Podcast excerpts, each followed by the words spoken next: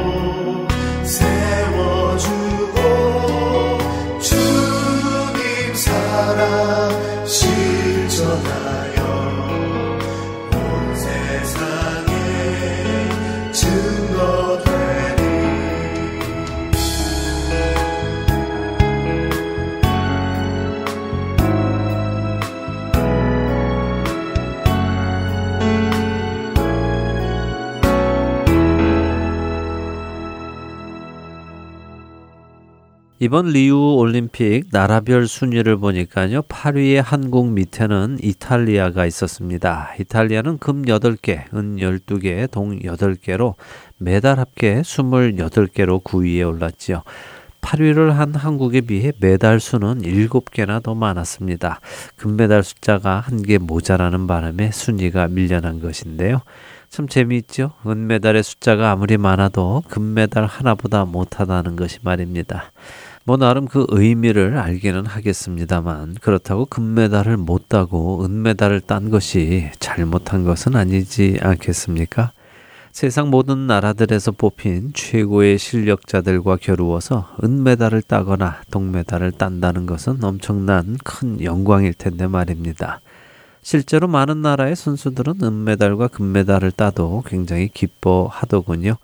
그런데 한국의 한 언론사에서 제작한 짧은 동영상을 보니까요. 한국 선수들은 금메달을 따지 못하면 하나같이 풀이 죽은 얼굴로 인터뷰를 하며 국민 여러분께 좋은 모습을 보여드리지 못해 죄송하다는 말들을 하는 것을 보았습니다. 뭐 아예 메달권 안에 들어가지도 못했다면 그나마 이해하겠습니다만 은메달이나 동메달을 따놓고도 그렇게 풀이 주고 하는 모습을 보니 이것은 좀 무언가 옳지 않다는 생각이 들더군요. 금메달을 따지 못한 것이 아깝고 안타깝기는 하지만 그렇다고 그렇게 국민을 향해 죄송하다고 미안하다고 말하는 것이 과연 옳을까요? 은메달, 동메달을 딴 선수도 기뻐해야 하고 그 선수들을 바라보는 국민들 역시 기뻐해야 하는 것이 아닙니까? 최고만 인정받고 1등만 대우받는 우리의 가치관이 여기에도 그대로 묻어 나오는 것 같아서 참 마음이 좋지가 않았습니다. 인생에서 가장 중요한 것은 승리가 아니라 이를 위해 분투하는 것이고 올림픽에서 가장 중요한 것은 승리가 아니라 참가 자체의 의의가 있다. 우리에게 있어 본질은 정복하는 것이 아니라 잘 싸우는 것이다. 라는 올림픽 선수의 말이 무색해지는 것 같습니다. 올림픽 게임을 하게 된 것이 잘 싸우는 것이며 또 참가하여 함께 겨루는 것에 의의를 두기 위해서인데도 불구하고 그 정신을 잃어버리고 메달에만 집중하는 모습이 참으로 안타깝게만 느껴졌습니다. 더 나아가 많은 그리스도인 선수들 역시 금메달을 따야만 하나님께 영광을 돌려드렸다고 생각하는 것도 우리가 한번 생각해 보아야 할 문제입니다. 금메달은 하나님께 영광이고 은메달이나 동메달은 하나님께 영광이 아닐까요? 그럼 메달을 못 딴 사람은 어떨까요? 정말 우리 하나님께서는 금메달을 따 드려야 영광 받으실 분이십니까?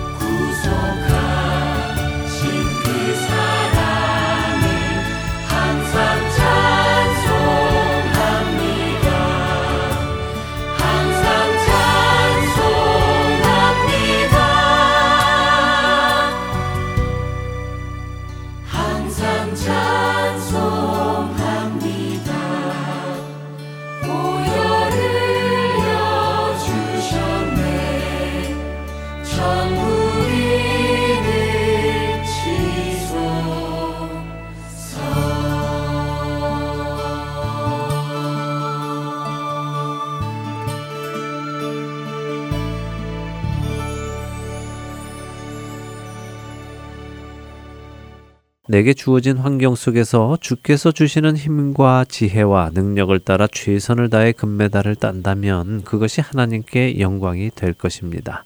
그러나 똑같은 환경에서 주님께서 주시는 힘과 지혜와 능력을 따라 최선을 다했는데도 불구하고 은메달이나 동메달을 딴다면, 아니 더 나아가 아무런 메달도 따지 못했다면, 그것은 하나님께 영광을 돌려드리지 못한 것일까요? 하나님의 이름을 땅에 떨어뜨리는 것이 되는지요? 꼴찌를 하면 하나님께 누가 되는 것입니까? 그렇다면 이 사람은 어떨까요? 여자 육상 5000m 경주에서 꼴등으로 들어온 에비 디아코스티노라는 자매는 5000m 예선전에서 뛰다가 앞서 달리던 뉴질랜드의 햄블린이라는 선수가 넘어지면서 그녀에게 걸려서 함께 넘어졌습니다. 앞사람의 잘못으로 자기까지 넘어지게 된 에비 디아고스티노 선수는 그럼에도 불구하고 햄블린 선수에게 화를 내거나 그녀를 탓하지 않았습니다.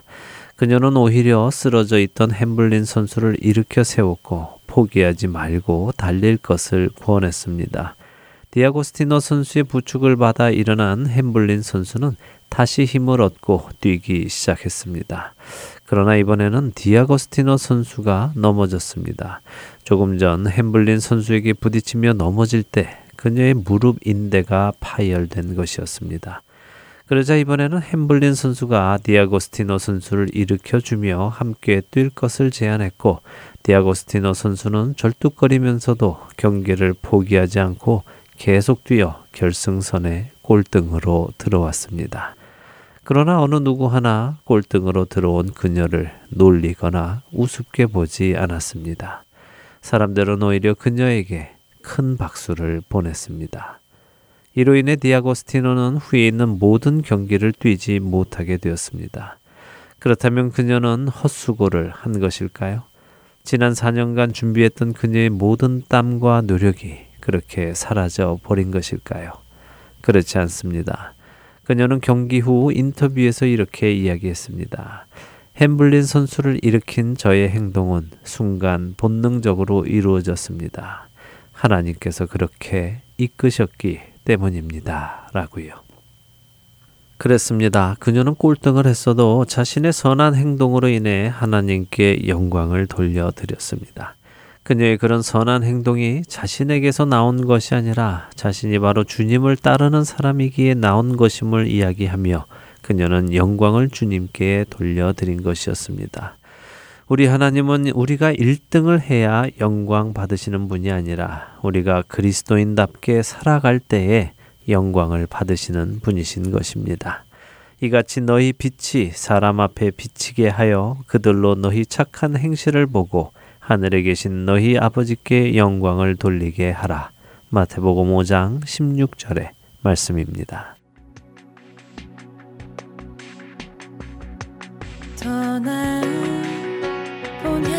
향하여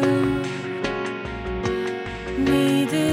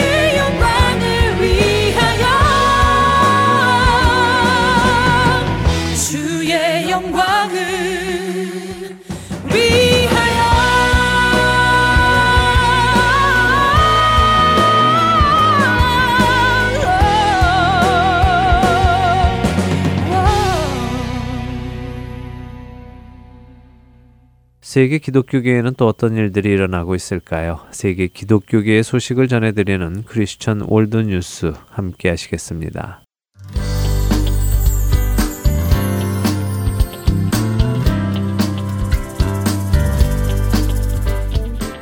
크리스천 월드 뉴스입니다. 영국 크리스천 투데이는 최근 동성 배우자와 결혼한 사제가 소속된 영국 성공회의 한 교회가 반동성 결혼 규율의 완화를 촉구하기 위한 공개 서한을 발표할 예정이라고 보도했습니다.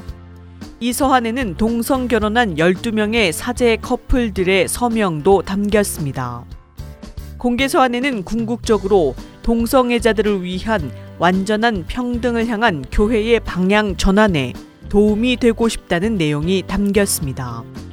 그는 크리스천 투데이와의 인터뷰를 통해서 서명자의 절반은 자신들의 결혼 사실이 이미 공개되었기 때문에 기명된 사실을 기뻐했다면서 동성 결혼은 했지만 그들의 주교가 이를 비밀로 붙였을 법한 사제들로부터 받은 익명의 서명들이 나머지 절반의 범주에 해당될 것이라고 말했습니다. 또한 동성 간 법적 혼인 관계를 결혼으로 전환한 더 많은 사제들이 있을 것으로 보인다고 말했습니다. 그러나 영국 성공회 지도자들은 동성애 사제는 결혼해서는 안 된다고 언급해 왔습니다. 포슈케인 사제의 공개 서한은 영국 성공회가 지난 2년 동안 내부적으로 진행해온 공유된 대화의 대응 차원으로 작성되었습니다.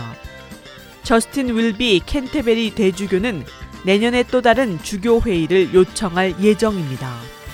이 회의는 올해 초 캔터베리에서 열린 회의, 즉 동성 결혼을 찬성하는 입장으로 전향한 미국 성공회에 대해 조치를 취한 회의의 후속 회의입니다. 포슈케인 사제는 크리스천 투데이와의 인터뷰를 통해서 게이와 레즈비언들과 그들의 결혼 추세에 응하여 교회도 전향해야 한다는 제안을 갖고 나오는 주교들을 지지하고 싶다고 말했습니다. 그는 분명히 교회는 응답할 필요가 있다. 교회가 더 이상 게이와 레즈비언 공동체를 향해 지금의 행동을 지속할 수 없다는 폭넓은 합의가 있다. 동성애에 대한 대부분 교회의 태도가 몰 이해적이고 잔인하고 위선적이라고 생각하고 있으며 주교들 스스로가 변화의 필요성을 인식하고 있다고 생각한다고 덧붙였습니다. 또한 장기적인 목표는 교회 안에서의 완전한 평등이다. 바로 지금 우리는 일부 사람들이 이러한 어려움을 발견한다는 점을 인식하고 있다. 우리는 게이와 레즈비언의 결혼을 축하하고 존중하기를 바라는 교구들이 계속해서 그렇게 할 수 있도록 더욱 혼합된 경제를 바랄 것이라 주장했습니다.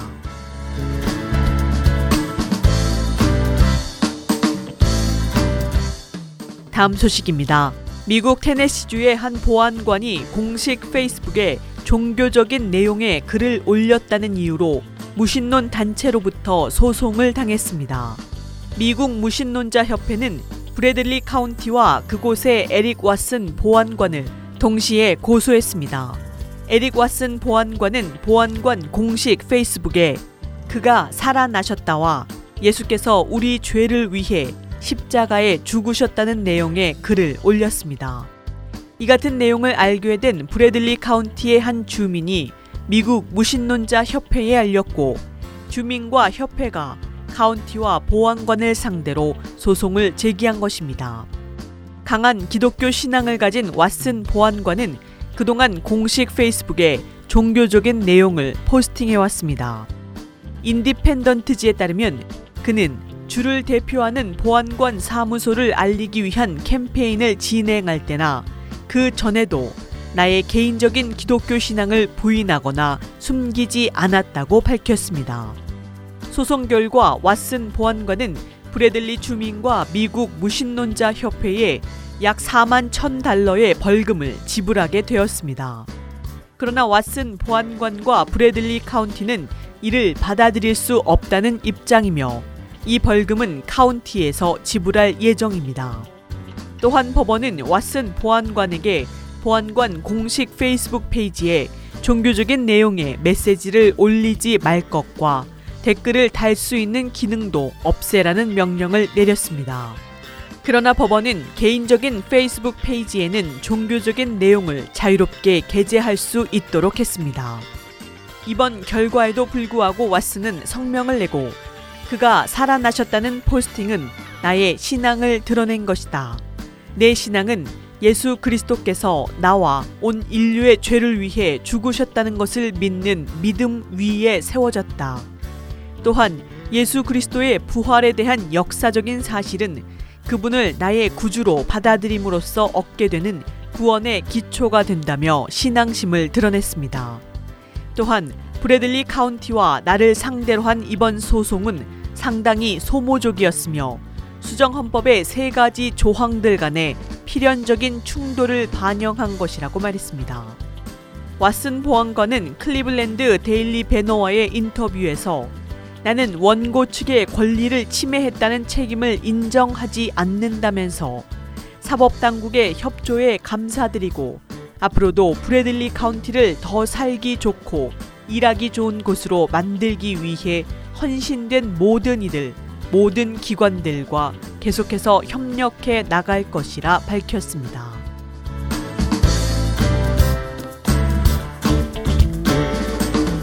마지막 소식입니다. 최근 한국 예장 합동 총회 측 인터넷 신문인 크리스천 포커스에 따르면 총신대학교가 지난 6.11 시청 앞 퀴어 축제 때 총신대 이름이 새겨진 깃발을 들고 행진한 자를 조사해 본 결과 학교 학생이 아닌 것이 확인되어 서울중앙지방검찰청에 고소한 상태라고 보도했습니다. 총신대 측은 예장 합동 총회 임원회가 요청한 총신대 내 성소수자가 있는지 확인 조사 요청의 건에 대한 회신을 통해서 페이스북과 트위터 깡총깡총 개설 및 운영자, 네이버 블로그 개설자 및 운영자에 대해서도 관련 계정을 폐쇄하도록 서울지방검찰청에 고소한 상태라 밝히고 총신대는 학칙에 의거하여 동성애자 및 동성애 지지자에 대하여 제적 처리한다는 입장을 분명히 했습니다. 더불어 총신대는 총회의 지도 아래 개혁주의 신학에 입각하여 동성애 문제에 적극적으로 대처하고 학생 지도와 교육에 더욱 노력할 것이라 덧붙였습니다. 한편 이와 같은 소식이 전해지자 노동자 연대 학생 그룹은 성명을 통해서 총신대 당국은 학내 소수자 인권 모임 깡총깡총에 대한 고소를 취하하라고 촉구했습니다. 이들은 이런 논리대로라면 대학 당국의 사전 제가 없이 결성된 학내 미등록 동아리들은 모두 고소당해야 한다면서 총신대 당국이 다른 미등록 동아리들은 문제 삼지 않고 성소수자 인권 모임만을 문제 삼는 것은 명의 도용이라는 명분이 거짓일 뿐이라는 것을 뜻하는데 이는 학생 자치 활동을 권위주의적으로 통제하고 억압하는 비민주적인 처사라고 주장했습니다. 한편 외부에서도 이 문제를 지켜보고 있는 가운데 앞으로 총신대 측의 고소 고발 건이 검찰에서 어떤 결과를 빚어낼지 주목받고 있습니다. 지금까지 크리스천 월드뉴스 정민아였습니다.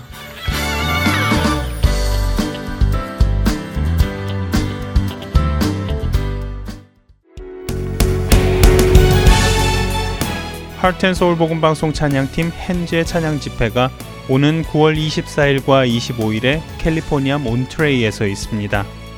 한지연 목사님이 담임하시는 몬트레이 사랑의 교회에서 24일 토요일 오후 6시에는 능력의 찬양이라는 주제로 25일 주일 오후 1시에는 복음의 진보라는 주제로 각각 있습니다. 위치는 381 High Street, 몬트레이, 캘리포니아 93940이며 자세한 문의는 몬트레이 사랑의 교회 전화번호 831-920-7043이나 할텐서울 복음방송 602-866-8999로 해주시면 되겠습니다. 몬트레이와 인근에 계시는 청취자 여러분들과 모든 찬양을 받으시기에 합당하신 하나님을 함께 찬양하고 예배하는 귀한 기회가 되기를 소망합니다.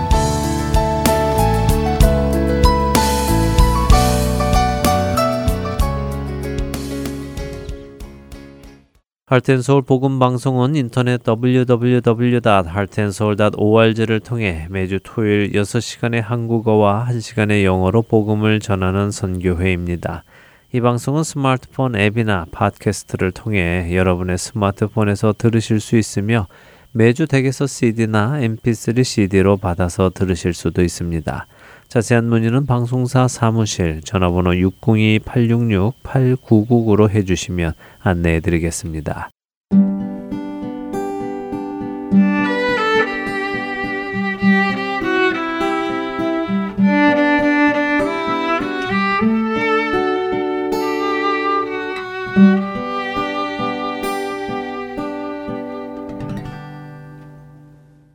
여러분들과 함께 복음의 개념을 정리해 나가는 프로그램 복음 그 기쁜 소식으로 이어드립니다.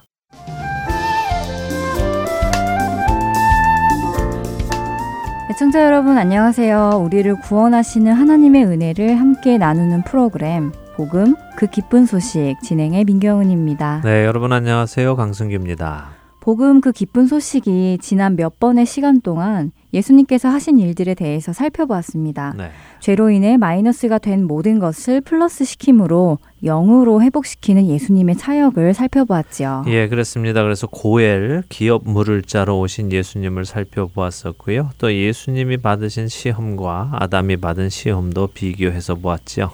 네, 특별히 지난 시간에는 죄 유혹이 와도 죄를 짓고 싶은 유혹은 들지 않으시는 예수님의 성품에 대해 나누어 보았습니다. 네, 그랬죠. 어, 민경은 아나운서가 시험을 받을 때 죄를 짓고 싶은 생각이 없는 것은 시험에 의미가 없는 것이 아니냐 하는 질문을 하셨었죠. 네, 죄를 짓고 싶은 생각이 없으신데 시험을 해봐야 무슨 소용이 있겠는가 하는 생각이 들더라고요. 네. 하지만 지난 시간 나누면서 이해가 되었습니다. 시험을 받는다는 것의 의미가 꼭 죄를 짓고 싶은 마음이 떠올라야 한다는 것은 아닌 것이지요. 그렇죠. 우리는 시험을 받는다 하면 죄를 짓고 싶은 유혹이 오는 것을 생각합니다만 완전한 의인이신 예수님, 죄를 알지도 못하시는 그분은 죄를 짓고 싶은 생각 자체가 들지 않으시죠.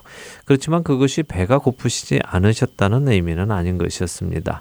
40일을 금식하셨기 때문에 배는 고프셨지만 그렇다고 해서 죄를 지을 마음이 드신 것은 아니지요.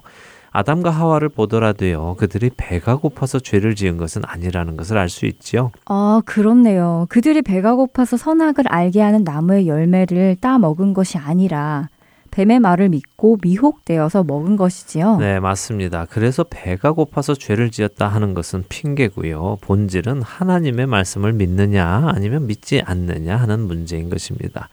예수님은 언제나 하나님 아버지의 말씀만을 들으셨고 그 말씀대로 행하신 분입니다. 자, 이렇게 예수님의 시험의 의미도 우리가 살펴보았는데요. 오늘은 예수님 하면 떠오르는 단어가 많이 있는데요. 그 중에서도 가장 자주 예수님을 표현하는 단어를 좀 보려고 합니다. 어, 예수님을 표현하는 단어는 많이 있는데 어떤 단어이지요? 그리스도, 구세주, 주님, 또 하나님의 어린 양, 세상의 빛, 말씀, 진리, 길, 생명. 뭐 너무 많잖아요. 예, 아이고 정말 많네요. 또 다 맞는 말씀이고요. 어, 그만큼 예수님은 한 분이시면서도 정말 많은 역할을 감당하신 분이신데요. 그 중에서도 하나님의 어린 양이라는 표현에 대해서 알아보도록 하겠습니다. 하나님의 어린 양이요. 네. 어, 그렇지요. 세례 요한이 예수님을 소개할 때 보라 세상 죄를 지고 가는 하나님의 어린 양이로다 하면서 소개하시지요. 맞습니다. 요한복음 1장 29절에서 그렇게 소개를 하십니다. 뭐 그리스도인이라면 왜 예수님이 하나님의 어린 양이신지는 다들 들어보셔서 아실 것입니다. 네, 그렇지요. 이스라엘이 애굽에서 나올 때 열 가지 재앙을 하나님께서 애굽에 보내셨고 그 중에 마지막 재앙은 애굽에서 난 모든 것 중에 첫째는 다 죽는 재앙이었지요. 그렇습니다. 사람과 짐승을 다 포함해서 애굽에서 난 생명이 있는 첫 번째 것은 모두 죽게 되었지요.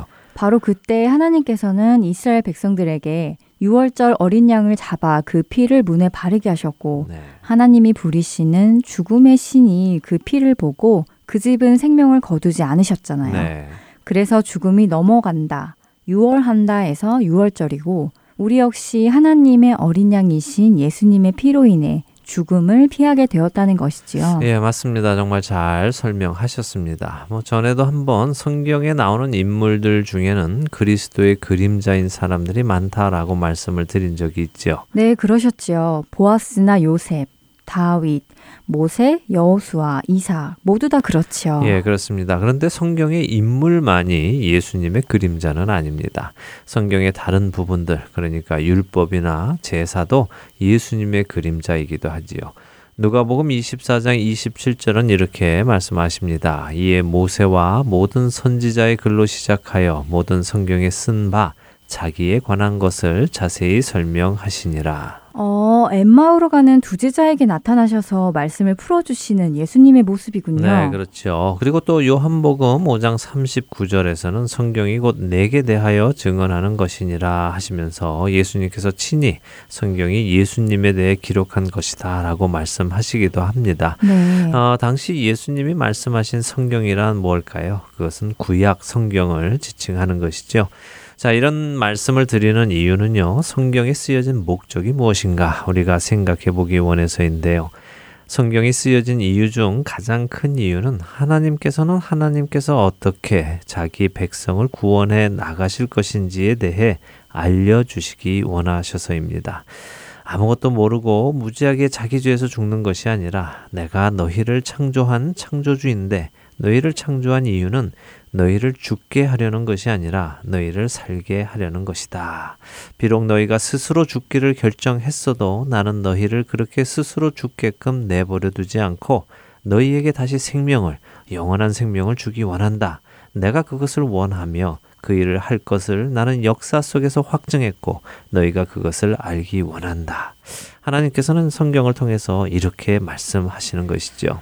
어, 그러게요. 하나님을 잘 모를 때는 성경이 어려운 책인 것 같고 해야 할 일, 하지 말아야 할 일, 이런 것들을 나열하신 뭔가 딱딱한 책이라는 생각을 많이 가지고 있었는데요. 네. 성경을 읽으면 읽을수록 또 하나님을 알아가면 알아갈수록 하나님께서 성경을 통해 하나님께서 하나님이신 것, 또 하나님께서 구원하시기 원하신다는 것을 더 알아가게 되는 것 같습니다. 그렇습니다. 자, 말씀드린 대로 그래서 성경을 보면 우리는 하나님의 구원의 역사를 보게 됩니다. 하나님은 성경의 인물들만이 아니라 성경의 제사와 율법까지 사용하셔서 그분의 구원의 본체이신 예수 그리스도를 바라보게 하십니다. 우리가 방금 나누었던 6월절 어린 양 역시 마찬가지죠. 우리는 예수님께서 6월절 어린 양으로 죽으셨다는 사실은 잘 압니다. 그러나 그것을 단순히 상징적으로만 그렇다라고 생각하기도 하는데요. 어, 상징적으로만요? 예를 들면요? 어, 그러니까 예수님께서 6월절 즈음에 십자가에 못 박혀 죽으신 것이 6월절에 어린 양이 죽은 것과 같다. 이렇게 생각하고 만다는 것입니다. 하지만 하나님은 그냥 상징적으로만 그 일을 하신 것이 아니라요. 실제로 6월절 어린 양에게 있었던 일들을 하나하나 예수님을 통해서도 일어나게 하셨다는 것입니다. 음, 그런가요? 어, 그러니까 예수님이 죽으신 시간이나 방법이나 이런 것들이 다 관련이 있다는 말씀인가요? 그렇죠. 우리는 이미 예수님께서 하나님의 어린 양이시다 하는 것을 오랫동안 들어서 잘 알고 있습니다. 네. 그런데 어쩌면 처음부터 예수님께서 하나님의 어린 양이시다라고 듣고 배웠기 때문에 그가 왜 하나님의 어린 양이신지 오히려 생각을 해보지 못하는 경우도 많은 것 같습니다. 그래서 오늘은요, 6월절 어린 양은 무엇이었고, 그 6월절 어린 양과 예수님 사이에는 어떤 관계가 있는지를 살펴보려고 합니다. 아, 재밌겠네요. 예, 먼저 6월절에 관해서는 아까 민경원 아나운서가 간단하게 설명을 해 주셨습니다. 그런데 우리가 구약 성경을 통해서 그 6월절 어린 양이 갖는 몇 가지 특징에 대해서 살펴보려고 합니다. 왜냐하면 구약은 그 특징을 기록해 놓으셨고 신약에 와서 예수님께서 그 특징을 나타내 보이심으로 해서 그분이 참된 하나님의 어린 양이심을 말씀하시고 계시기 때문이죠. 그래서 우리가 그 특징을 알아야 하는 것입니다. 민경원 아나운서는 6월절 어린 양의 특징에 대해서 알고 계시는 것이 있습니까? 글쎄요. 뭐 흠없고 점도 없어야 한다는 것 정도밖에는 모르겠는데요. 아, 그거 아주 중요한 특징이죠. 흠도 없고 점도 없어야 한다는 것. 그것은 6월절 어린 양이 되기 위한 특별한 요구 사항이었습니다. 출애굽기 12장에 보면요. 하나님께서 6월절에 대해 설명을 해 주시는데요. 12장 2절을 보면 먼저 6월절이 있는 그 달을 해의 첫 달이 되게 하라라고 하십니다. 그러니까 6월절이 있는 그 달이 새 시작을 알리는 것이니까 그 달로부터 새해라고 하라 하시는 것이죠.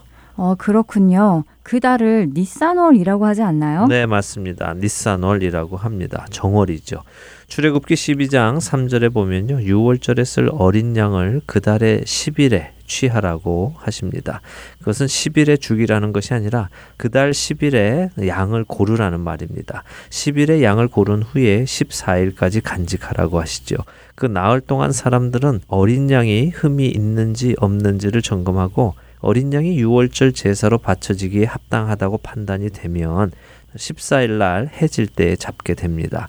그리고 15일에 6월절을 지키게 되죠. 네, 6월절 어린 양을 언제 고르는지까지도 정해져 있었군요. 어, 몰랐습니다. 네, 우리가 흔히 종려 주일이라고 말하는 예수님의 예루살렘 입성은요, 니산월 10일이었습니다. 6월절 5일 전이었죠. 어, 6월절 어린 양을 고르는 날과 같은 날이네요. 네. 그것도 성경에 나오나요? 그럼요. 요한복음 22장 1절에 보면요. 6월절 엿새 전에 예수님께서 나사로의 집에 가신 이야기가 나오고요. 12절에는 그 다음 날에 예수님께서 예루살렘에 들어가시는 장면이 나오면서 큰 무리가 종려 나무 가지를 가지고 나와서 호산나를 외쳤다 하는 장면이 있습니다. 요한복음 12장 1절을 제가 먼저 읽어 드릴 테니까요. 우리 민경원 아나운서는 12절과 13절을 한번 읽어 주시기 바랍니다. 네. 6월절 엿새 전에 예수께서 베다니에 이르시니 이곳은 예수께서 죽은 자 가운데서 살리신 나사로가 있는 곳이라. 그 이튿날에는 명절에 온 큰 무리가 예수께서 예루살렘으로 오신다는 것을 듣고 종려나무 가지를 가지고 맞으러 나가 외치되 호산나 찬송하리로다 주의 이름으로 오시는 이 곧 이스라엘의 왕이시여 하더라. 네. 어, 정말 그렇게 기록이 되어 있네요. 그렇습니다. 하나님의 시간표대로 하나님께서 명하신 6월절을 지키는 방식대로 하나님께서는 하나님의 어린 양을 예루살렘으로 보내십니다. 이렇게 예루살렘으로 들어가신 예수님을 향해 대제사장과 서기관들, 백성들의 장로들, 또 바리새인들, 사두개인들, 그리고 헤롯 당원들까지 나타나서요. 돌아가면서 질문을 합니다. 그 장면은 마태복음 21장부터 22장까지 자세히 나와 있습니다.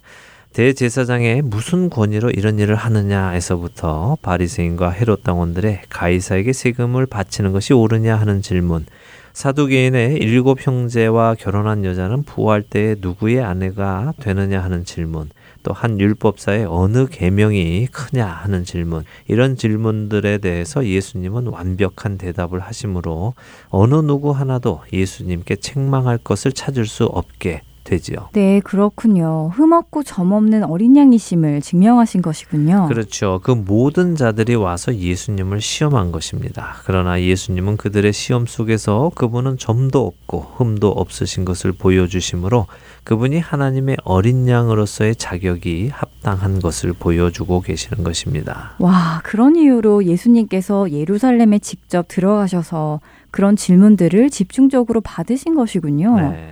시간 내서 다시 한번 읽어보고 싶네요. 예, 꼭 한번 읽어보시기 바랍니다. 그리고요, 또 출애굽기 12장 46절과 민수기 9장 12절을 보면요, 6월절 어린 양의 특성이 또 하나 나옵니다. 읽어주시죠. 네.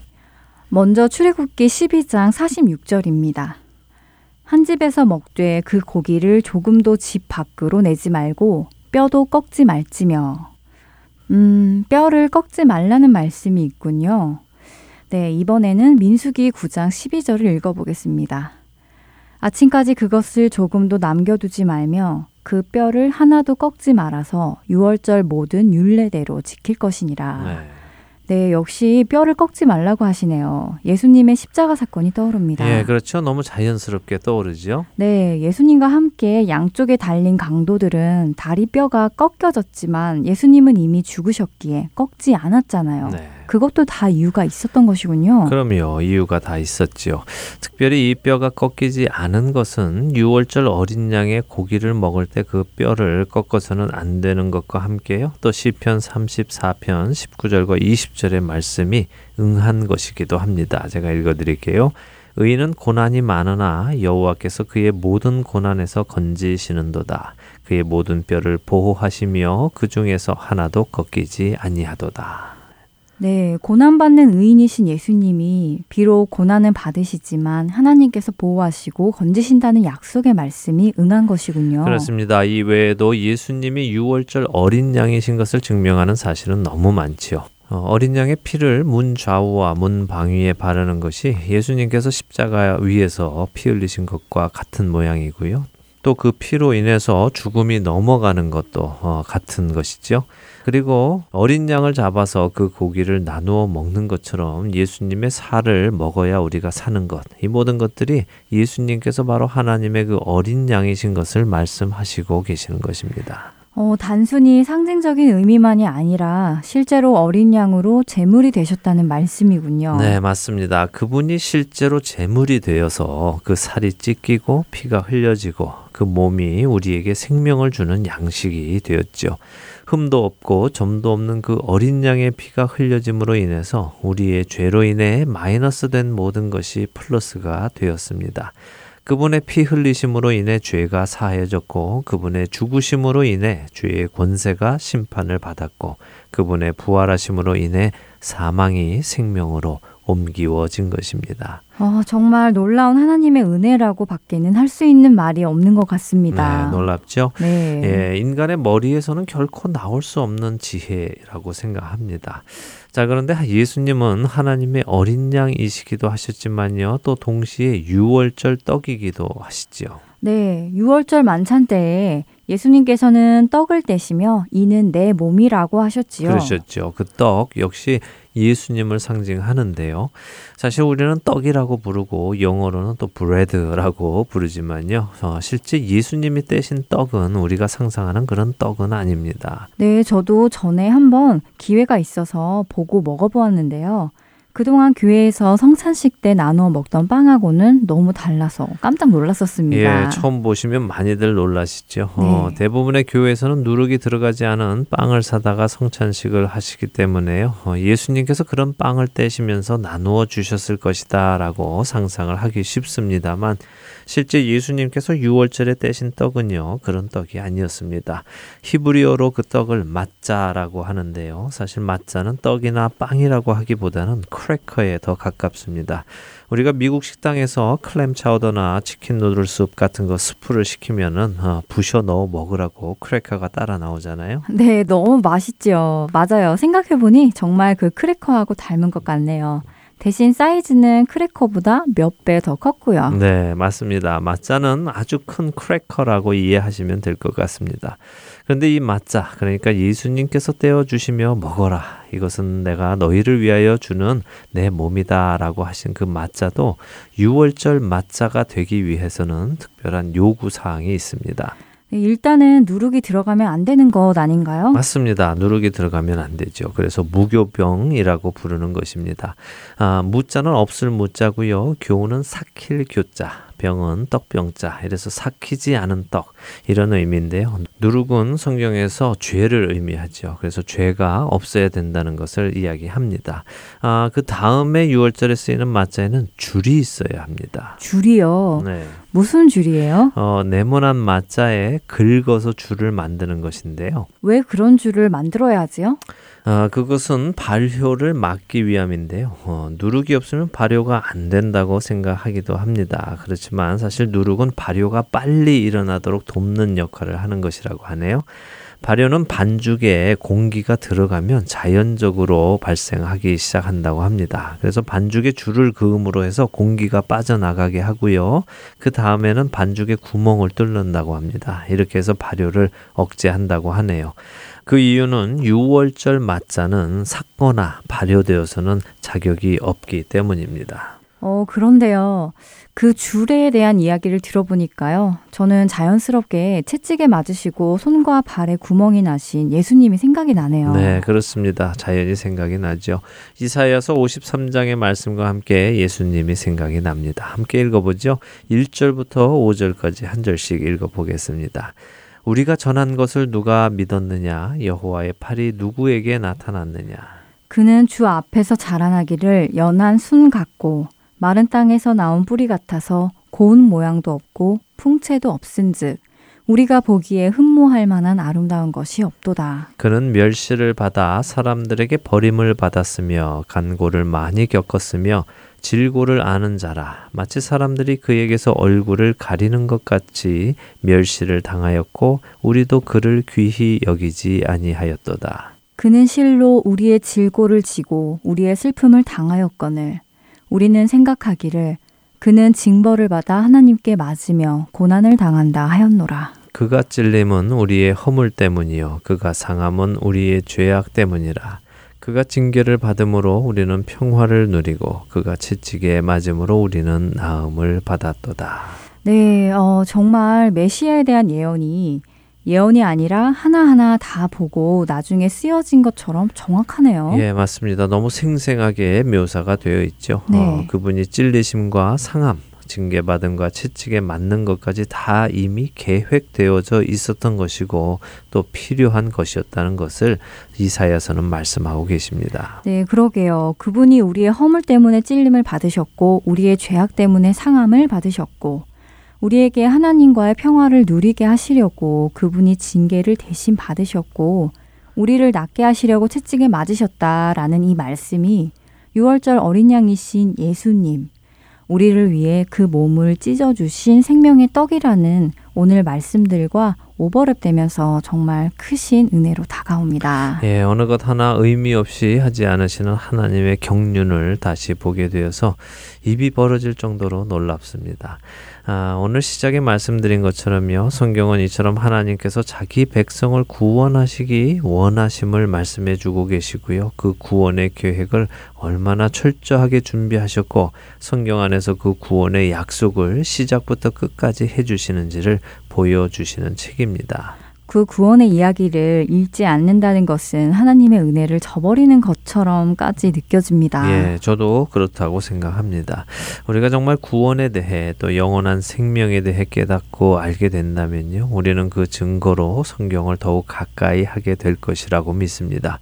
부디 많은 분들이 성경 말씀을 통해 주님의 구원의 계획을 더욱 깊이 알아가셨으면 좋겠습니다. 네, 그렇게 되시리라 믿고 기도하겠습니다. 오늘 복음 그 기쁜 소식은 6월절 어린 양이신 예수님의 모습과 무교병, 맞자와 예수님과의 관계를 살펴보았습니다. 어린 양의 그 보혈로 죽음에서부터 구원받은 것을 다시 한번 깊이 생각해보는 우리가 되기를 소원하며 오늘 시간 마쳐야겠습니다. 네, 저희는 다음 주에 다시 찾아뵙겠습니다. 안녕히 계십시오. 안녕히 계세요.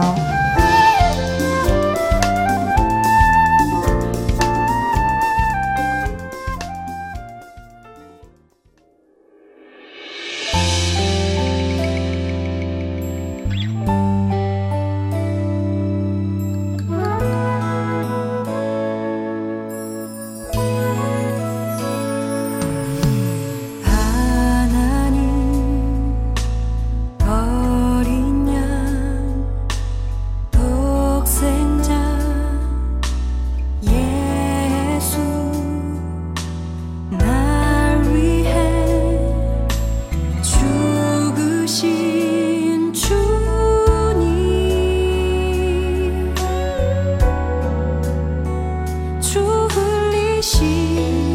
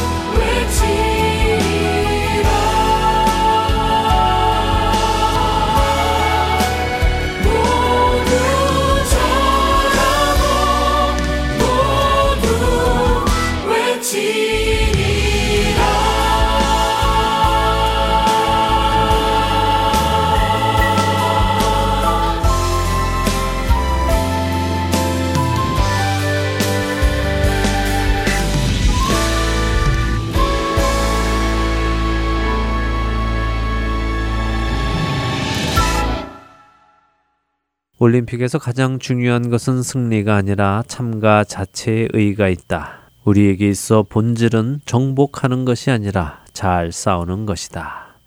저는 이 말이 참 좋습니다. 올림픽 선서에 있다는 이 말이 우리 신앙에도 잘 적용된다고 믿어져서입니다. 우리는 승리를 위해 신앙의 경주를 하는 사람들은 아닙니다. 왜냐하면 승리는 이미 예수님께서 해 놓으셨기 때문입니다. 이것을 너희에게 이르는 것은 너희로 내 안에서 평안을 누리게 하려 함이라. 세상에서는 너희가 환난을 당하나 담대하라. 내가 세상을 이기었노라. 요한복음 16장 33절의 말씀이지요. 승리하신 그 주님을 따라 우리가 믿음의 경주를 하면 하나님께서 우리에게 승리를 주실 것을 약속하십니다. 우리 주 예수 그리스도로 말미암아 우리에게 승리를 주시는 하나님께 감사하노니 그러므로 사랑하는 형제들아 견실하며 흔들리지 말고 항상 주의 일에 더욱 힘쓰는 자들이 되라. 이는 너희 수고가 주 안에서 헛되지 않은 줄 알미라. 고린도전서 15장 57절과 58절의 말씀입니다. 그렇습니다. 우리가 해야 할 일은 믿음 위에 굳건히 서서 흔들리지 않고 항상 주님의 일을 열심히 하는 것입니다. 디모데 후서 2장 5절은 경기하는 자가 법대로 경기해야 승리자의 관을 얻는다고 말씀하시기도 합니다. 우리가 우리의 신앙 경주 속에서 집중해야 하는 것은 내가 법대로 경기하고 있는가? 내가 최선을 다해 나의 경주를 담당하고 있는가? 나는 목표 지점을 바라보며 달려가고 있는가? 나는 비록 부상을 당하고 넘어졌다 하더라도 포기하지 않고 있는가? 내 주위에 쓰러져 있는 형제 자매들을 외면하지 않고 그들을 일으켜 세우며 함께 가고 있는가? 바로 이런 것들이 우리가 집중해야 하는 것이 아니겠습니까? 우리가 이런 것들에 집중하며 우리에게 맡겨진 믿음의 경주를 해 나간다면 우리도 우리의 경주를 마치는 날 사도 바울과 같은 고백을 할 수 있으리라 믿습니다. 전제와 같이 내가 벌써 부어지고 나의 떠날 시각이 가까웠도다. 나는 선한 싸움을 싸우고 나의 달려갈 길을 마치고 믿음을 지켰으니 이제 후로는 나를 위하여 의의 면류관이 예비되었으므로 주 곧 의로우신 재판장이 그날에 내게 주실 것이며 내게만 아니라 주의 나타나심을 사모하는 모든 자에게도니라. 디모데후서 4장 6절에서 8절의 말씀입니다. 사도 바울은 이야기합니다. 내가 1등으로 들어와서 면류관을 받는 것이 아니라 내가 선한 싸움을 싸우고 나의 달려갈 그 길을 마치고 믿음을 지켰기 때문에 의의 면류관을 받게 된다고요. 이 면류관은 1등에게만 주어지는 것이 아닙니다. 그 경기를 마친 모든 자에게 주어지는 상급입니다. 법대로 경기하며 믿음의 선한 싸움을 싸우고 그 길을 믿음을 지키며 마치는 저와 여러분이 되시기를 소원하며 오늘 주안의 하나 일부 여기에서 마치도록 하겠습니다. 함께 해주신 여러분들께 감사드리고요. 저는 다음 주 이 시간 다시 찾아뵙겠습니다. 지금까지 구성과 진행의 강순기였습니다. 애청자 여러분, 안녕히 계십시오.